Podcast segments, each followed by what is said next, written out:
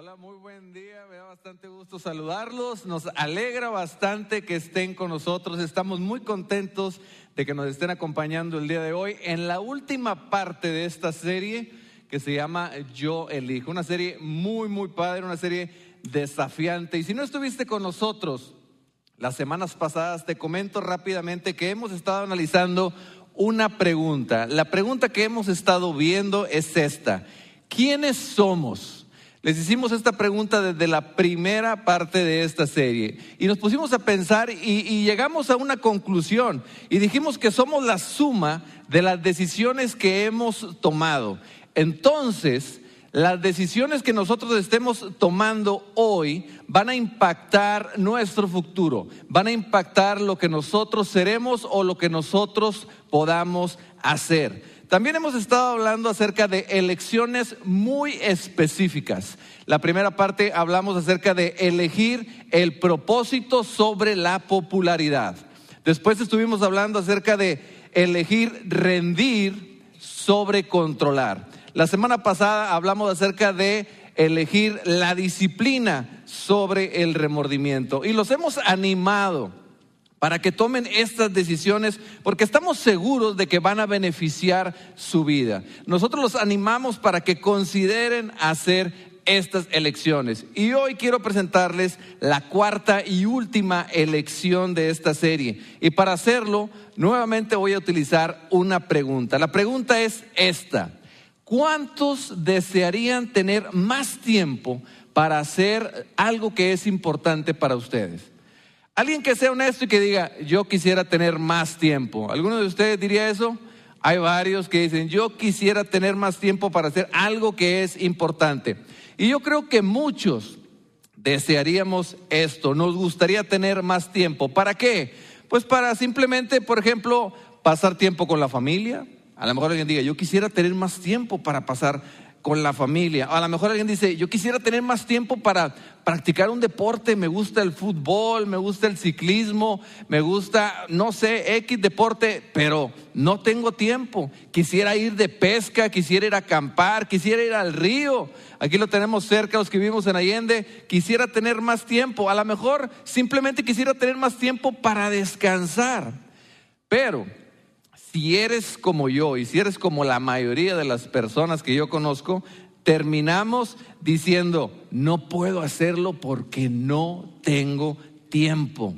Tengo trabajo pendiente, tengo que arreglar algunas cosas, tengo que hacer esto en la casa, tengo que, las mujeres dicen, tengo que lavar la ropa, tengo que lavar las vasijas, tengo que hacer esto, tengo que hacer el otro. Hay tantas cosas que pudiéramos decir, tengo que ayudarle a mis hijos con las tareas, esto de la escuela en línea es un problema y tengo que estar con ellos porque si no, no hacen nada. Tengo que checar los comentarios que pusieron en la publicación que compartí porque tengo que leer todos, cada uno de ellos.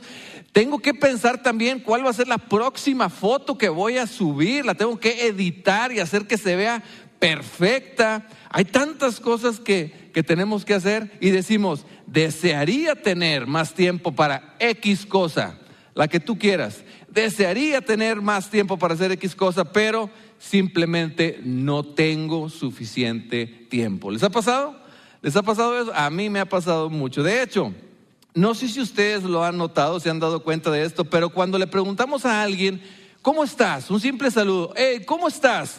Una respuesta muy común es que nos digan lo ocupados que están. O sea, le dice, hey, Fabián, ¿cómo estás? No, hombre, bien ocupado. No, no, no, no. Oye, ¿cómo estás, Abby? No, no, no, no. Tengo tanto trabajo en la casa. No, no, no, no, no, no. ¿Cómo estás, Roy? No, ha sido una semana bien pesada. No, hombre, he tenido tantas cosas que hacer. Yo creo que nunca les ha sucedido que le pregunten a alguien, oye, ¿cómo estás, Gil? Oye, no, hombre, la vida es bien tranquila. La vida es bien fácil, la vida es bien relajada. De hecho, tengo tiempo de sobra. Ahorita estoy aprovechando para pasar tiempo con la familia. Yo creo que no les ha pasado algo así. A mí no me ha pasado. No me ha pasado que alguien me diga eso. Al contrario. Y creo, no puedo probar esto bíblicamente y la reunión de hoy no, no voy a intentar probar esto, pero creo que en la actualidad, hoy en día, la intención de nuestro enemigo espiritual, la intención de Satanás es mantenernos ocupados. Esa es su intención, mantenernos ocupados. Él prácticamente nos mantiene ocupados haciendo cosas que realmente no son importantes.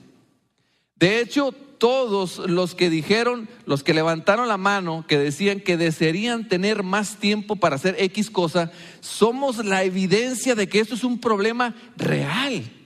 Somos la evidencia de que esto es real, está sucediendo. Y nosotros estamos deseando tener más tiempo. Siempre quisiéramos tener más tiempo. Y eso es una señal que nos advierte que deberíamos nosotros de evaluarnos, evaluar nuestra vida, evaluar lo que estamos haciendo, disciplinarnos más quizás, disciplinarnos y hacer algo para no seguir diciendo no tengo suficiente tiempo para hacer X cosa, algo que es importante para mí. Porque en realidad, escuchen esto, en realidad todos tenemos tiempo para lo que elegimos tener tiempo. Esa es la realidad. Tenemos tiempo para hacer aquello que nosotros elegimos. Así es. Cada vez que nosotros decimos, desearía tener más tiempo para hacer X cosa, no es que no tengamos tiempo, es que estamos eligiendo hacer otra cosa en lugar de esa. Eso es. Entonces, no debemos decir, no tengo tiempo para hacer X cosa porque realmente lo tenemos, pero estamos eligiendo hacer otra cosa. Y la elección que quiero que tomemos hoy es esta: que elijan lo importante sobre lo urgente. Y me gustaría que lo repitieran junto conmigo. Digan, yo elijo lo importante sobre lo urgente. Otra vez, yo elijo lo importante sobre lo urgente. Eso es lo que quiero que hagamos, y con la ayuda de Dios eso es lo que vamos a hacer a partir de ahora. Y yo puedo imaginar que algunos de ustedes pudieran estar pensando, entonces Juan, ¿qué estás diciendo? ¿Que lo urgente no es importante? ¿Eso es lo que tú estás diciendo? No estoy diciendo eso, pero sí quiero que hagamos un poco de distinción entre lo que es importante y lo que es urgente, porque a lo mejor tenemos ideas diferentes, a lo mejor podemos tener hasta ideas equivocadas, porque algunas cosas que son urgentes no siempre son importantes. Y ahorita les voy a mencionar algunos ejemplos. Hay una diferencia, y creo que estos ejemplos nos van a ayudar a entender la manera en la que quiero que pensemos sobre este asunto. Por ejemplo, si en tu trabajo, no sé en qué trabajas, pero en tu trabajo, lo que sea, tienes un cliente enojado, enojado por X cosa, porque no le entregaron el trabajo, porque no recibió lo que esperaba, no sé, pero en tu trabajo tienes un cliente enojado. Tratar con ese cliente, hablar con ese cliente es urgente. ¿Están de acuerdo conmigo? Es urgente, tienes que hablar con él porque está enojado, va a ser mala publicidad para tu negocio, tienes que hablar con él, es urgente. Pero ¿qué sería lo importante?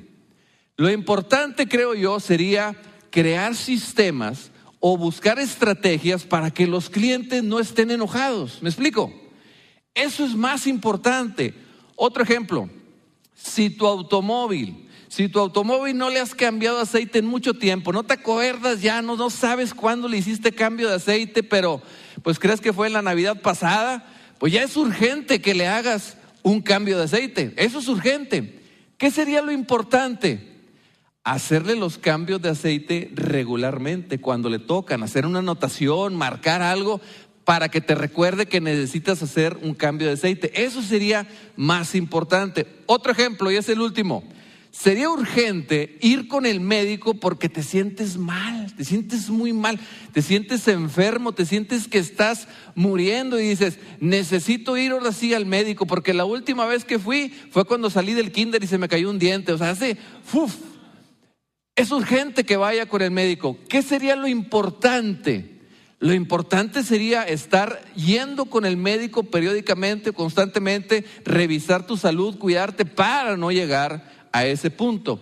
Esa es la diferencia entre lo importante y lo urgente. De esa manera quiero que lo pensemos. De hecho, Seth Godin es un empresario estadounidense de origen judío.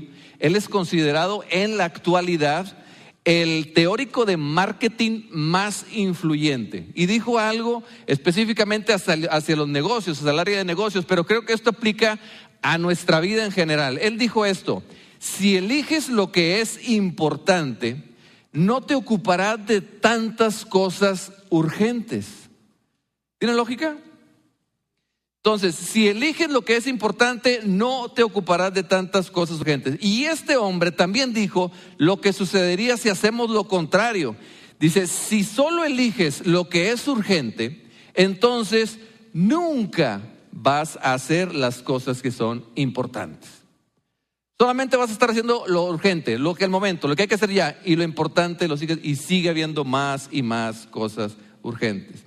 Por eso nosotros vamos a elegir lo importante sobre lo urgente. Por eso nosotros estamos haciendo ahorita este compromiso. Ahorita todos lo repitieron en voz alta, entonces ya lo eligieron, ya lo vamos a hacer. Y bueno, para mostrar un poquito, para explicar un poquito más esto, quiero que veamos la Biblia. Quiero que veamos el Evangelio de Lucas en el capítulo diez, y ahí vamos a encontrar una historia sobre dos hermanas. Esta historia es muy conocida, quizás ya la hayas escuchado. Es la historia de Marta y María. Y en esta historia vamos a mirar que Marta hace lo que muchos de nosotros hacemos. Eso está muy interesante, fíjense. Pueden leer conmigo Lucas diez, si tienes ahí tu Biblia, tu aplicación de la Biblia, o simplemente quieres leerla aquí en la pantalla. Lucas diez, treinta y ocho. Mientras iba camino con sus discípulos, Jesús entró en una aldea. Y una mujer llamada Marta lo recibió en su casa. Tenía ella una hermana llamada María que, sentada a los pies del Señor, escuchaba lo que Él decía. Marta, por su parte, se sentía abrumada porque tenía mucho que hacer. Entonces, vamos a hablar un poquito acerca de esto. María se sentó a los pies de Jesús a escuchar lo que Él decía. Ella estaba bien tranquila, sentada, escuchando a Jesús. Y vemos que María eligió lo importante. Eso era lo importante. Pero Marta hizo lo que muchos de nosotros hacemos. Ella se enfocó en lo urgente. Lo que tengo que hacer ya, lo que tengo que arreglar, lo que tengo que preparar. Marta se preocupó al querer que todo estuviera bien. Y no la culpo. No la culpo porque Jesús estaba en su casa. Seamos honestos. ¿Cuántos de ustedes, vamos a ser honestos, cuántos de ustedes cuando se enteran que alguien a quien respetan o alguien a quien admiran bastante los va a visitar, se ponen a limpiar todo así como locos, como frenéticos, y andan y empiezan a dar instrucciones? Hey, recojan aquello y levanten esto, y hay que abrir aquí, y hay que trapear acá, y empiecen a hacer las cosas, que todo esté perfecto. ¿Les ha sucedido? Nosotros en casa lo hemos, lo hemos hecho, nosotros lo hemos hecho. De hecho, eh, cuando alguien nos va a visitar, empieza mi esposa: eh, hay que recoger todo, muchachas, esto llévenselo a su cuarto, recojan los juguetes del niño, y tú recoge tus zapatos, me dice a mí, y órale, y ya, y mueve estas cosas, que todo esté bien, y prende las velas aromáticas, esas que, que se prenden en ocasiones especiales y que van de acuerdo a la estación del año, que todo esté bien acomodadito, pon ahí una playlist de adoración, porque va a venir el pastor Jeremy. Es más, no ponga la playlist de adoración, pon la Biblia en audio, que vea que somos bien espirituales, ¿verdad? Que se vea que somos bien espirituales, porque todo tiene que ser perfecto. ¿Les ha pasado a ustedes eso?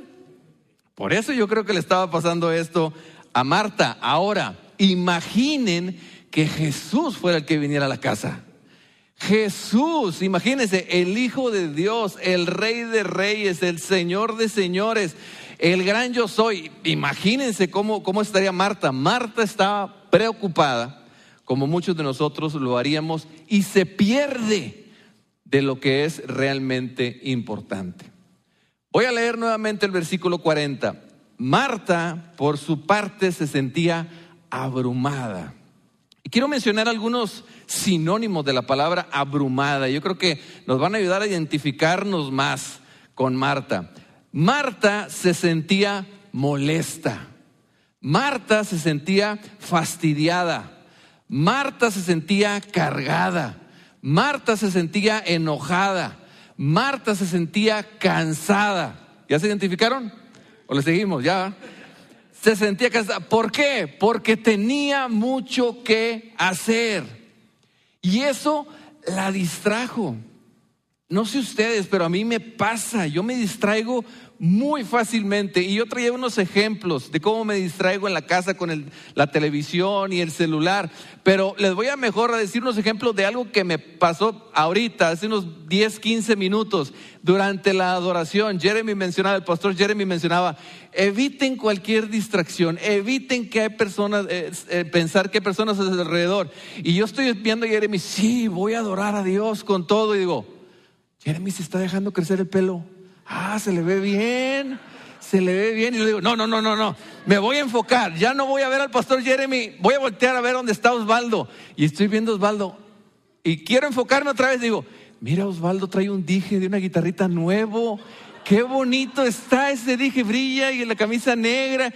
No, no, no, no, no, me estoy distrayendo. Voy a voltear a otra parte y voltear donde está Felipe. Y estoy viendo a Felipe y digo, mira qué chamorros tiene Felipe.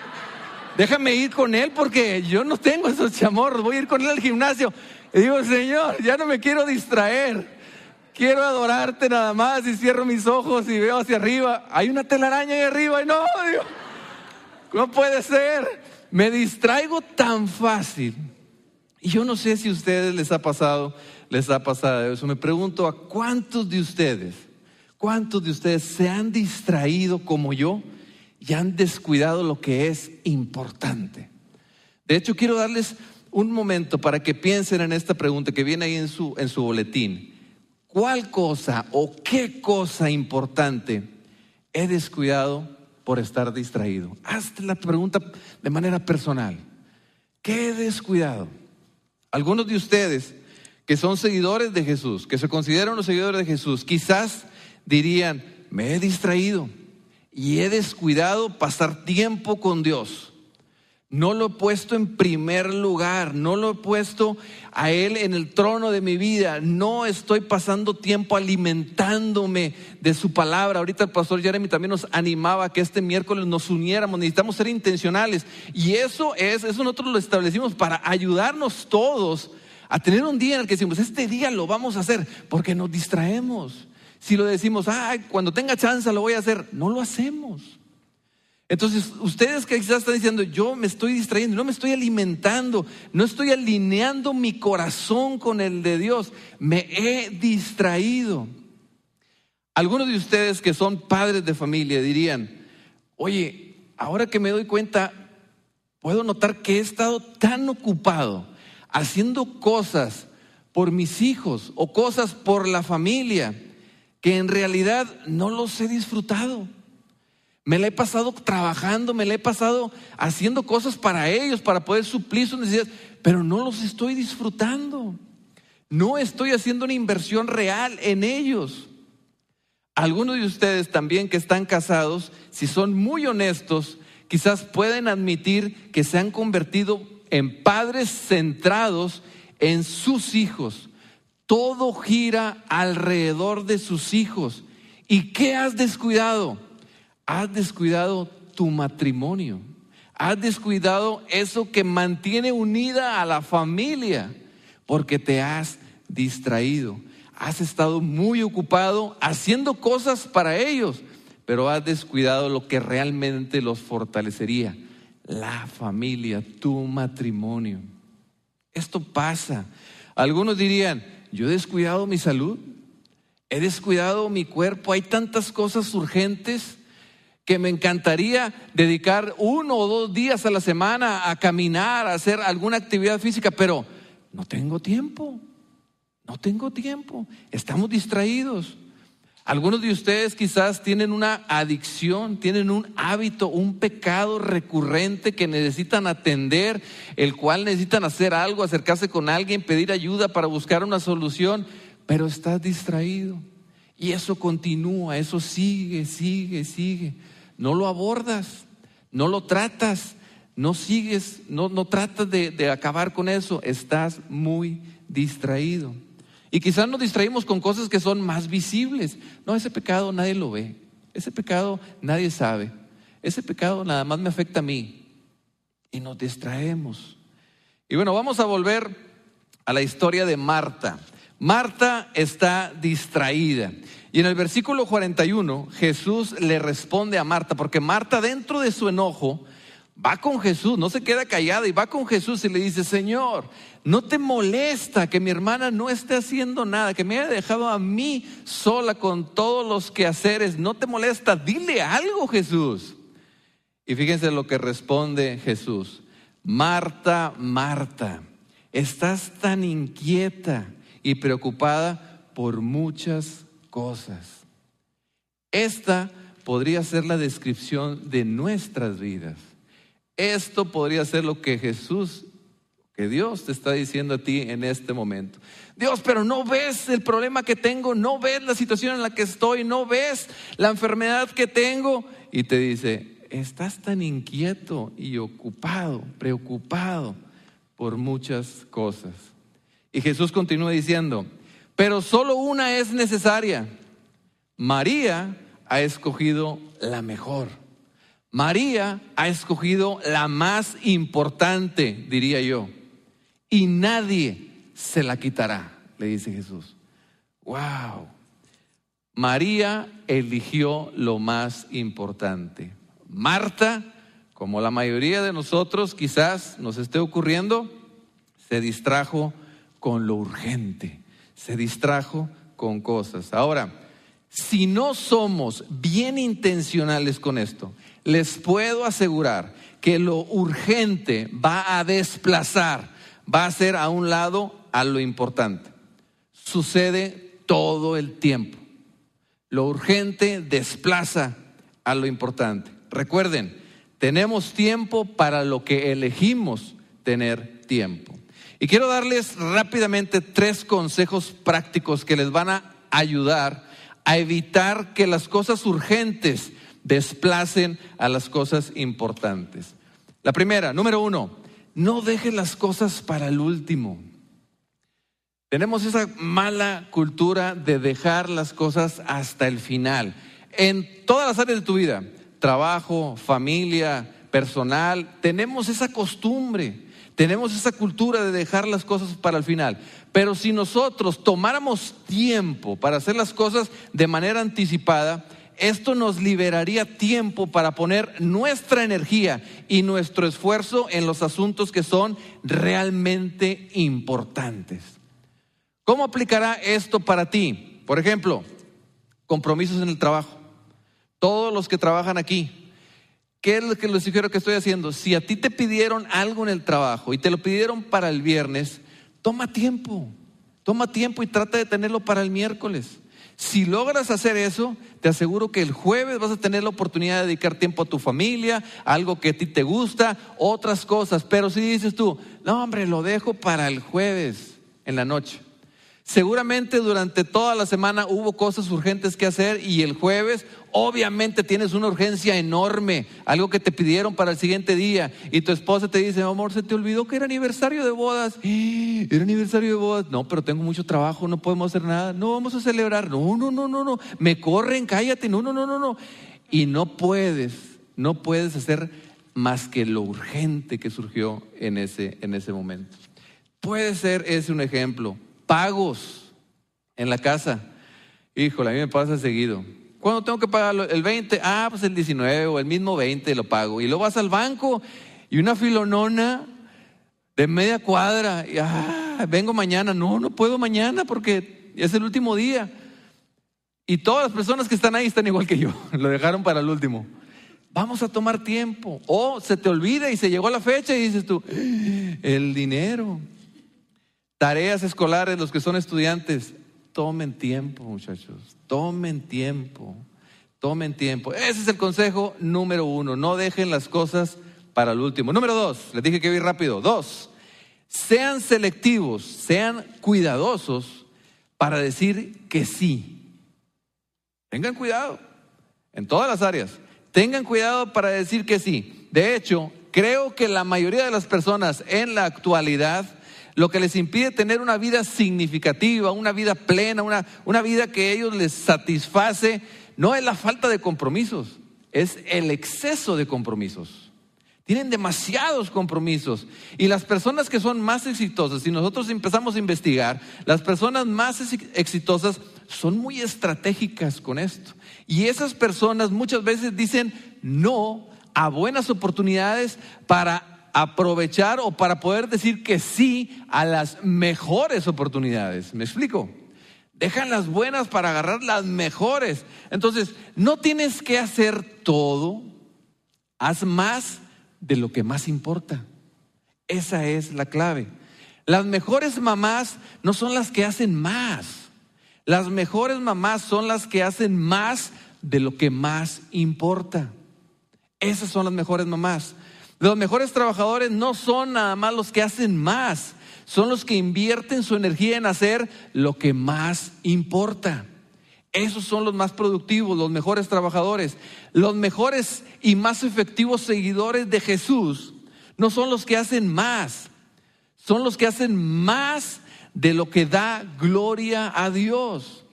Nosotros lo hemos dicho aquí, compartimos toda una serie que se llamaba "Es más importante lo que somos que lo que hacemos". Necesitamos cuidar mucho esa área. Los mejores no hacen más. Hacen más de lo que más importa. Por eso mi consejo es: sean selectivos, sean cuidadosos con las cosas a las que dicen sí, con las cosas a las que se comprometen. Número tres, haz primero lo que es más importante, lo que más importa. Y aquí voy a volver a la historia de María y Marta. ¿Qué es lo más importante? Obviamente el tiempo con Jesús. Y María eligió hacer primero lo más importante.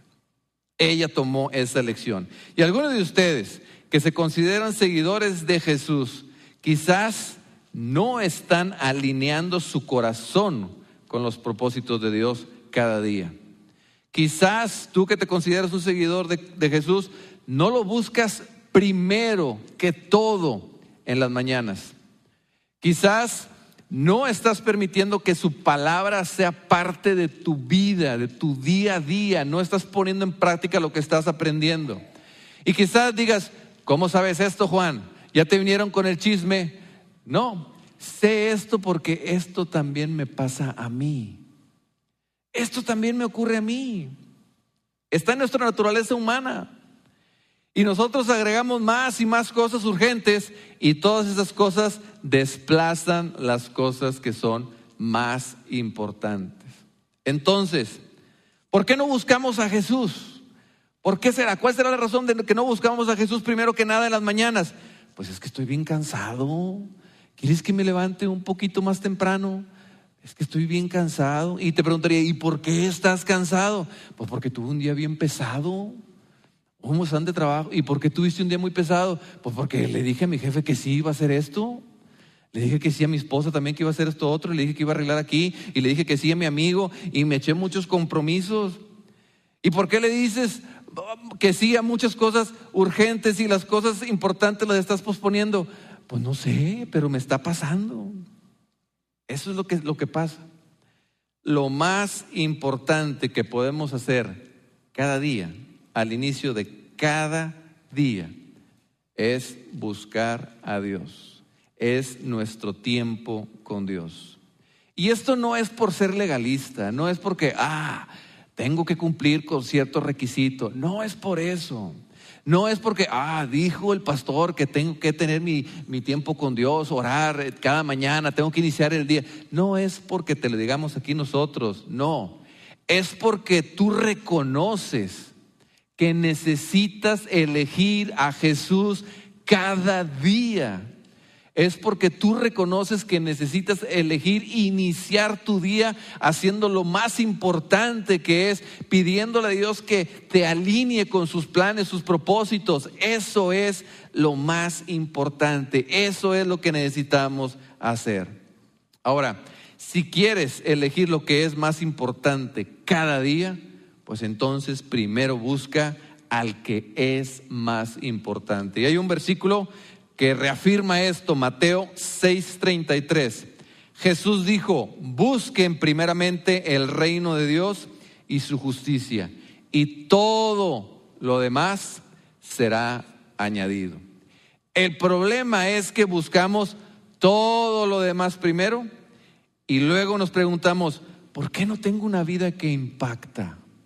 ¿Por qué no tengo una vida significativa? ¿Por qué no me siento lleno? ¿Por qué no me siento pleno? ¿Por qué? Porque estás distraído. Debemos buscar a Dios primero. Debemos de tener nuestro tiempo con Dios, orando, leyendo la palabra todos los días. Nos alineamos con sus propósitos. Hacemos lo que más importa. Algunos de ustedes todavía están pensando, pero no tengo tiempo. Recuerda, tenemos tiempo para lo que elegimos tener tiempo.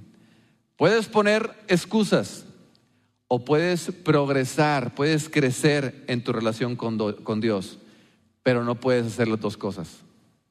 O haces una o haces la otra. O pones excusas o progresas, creces en tu relación con Dios.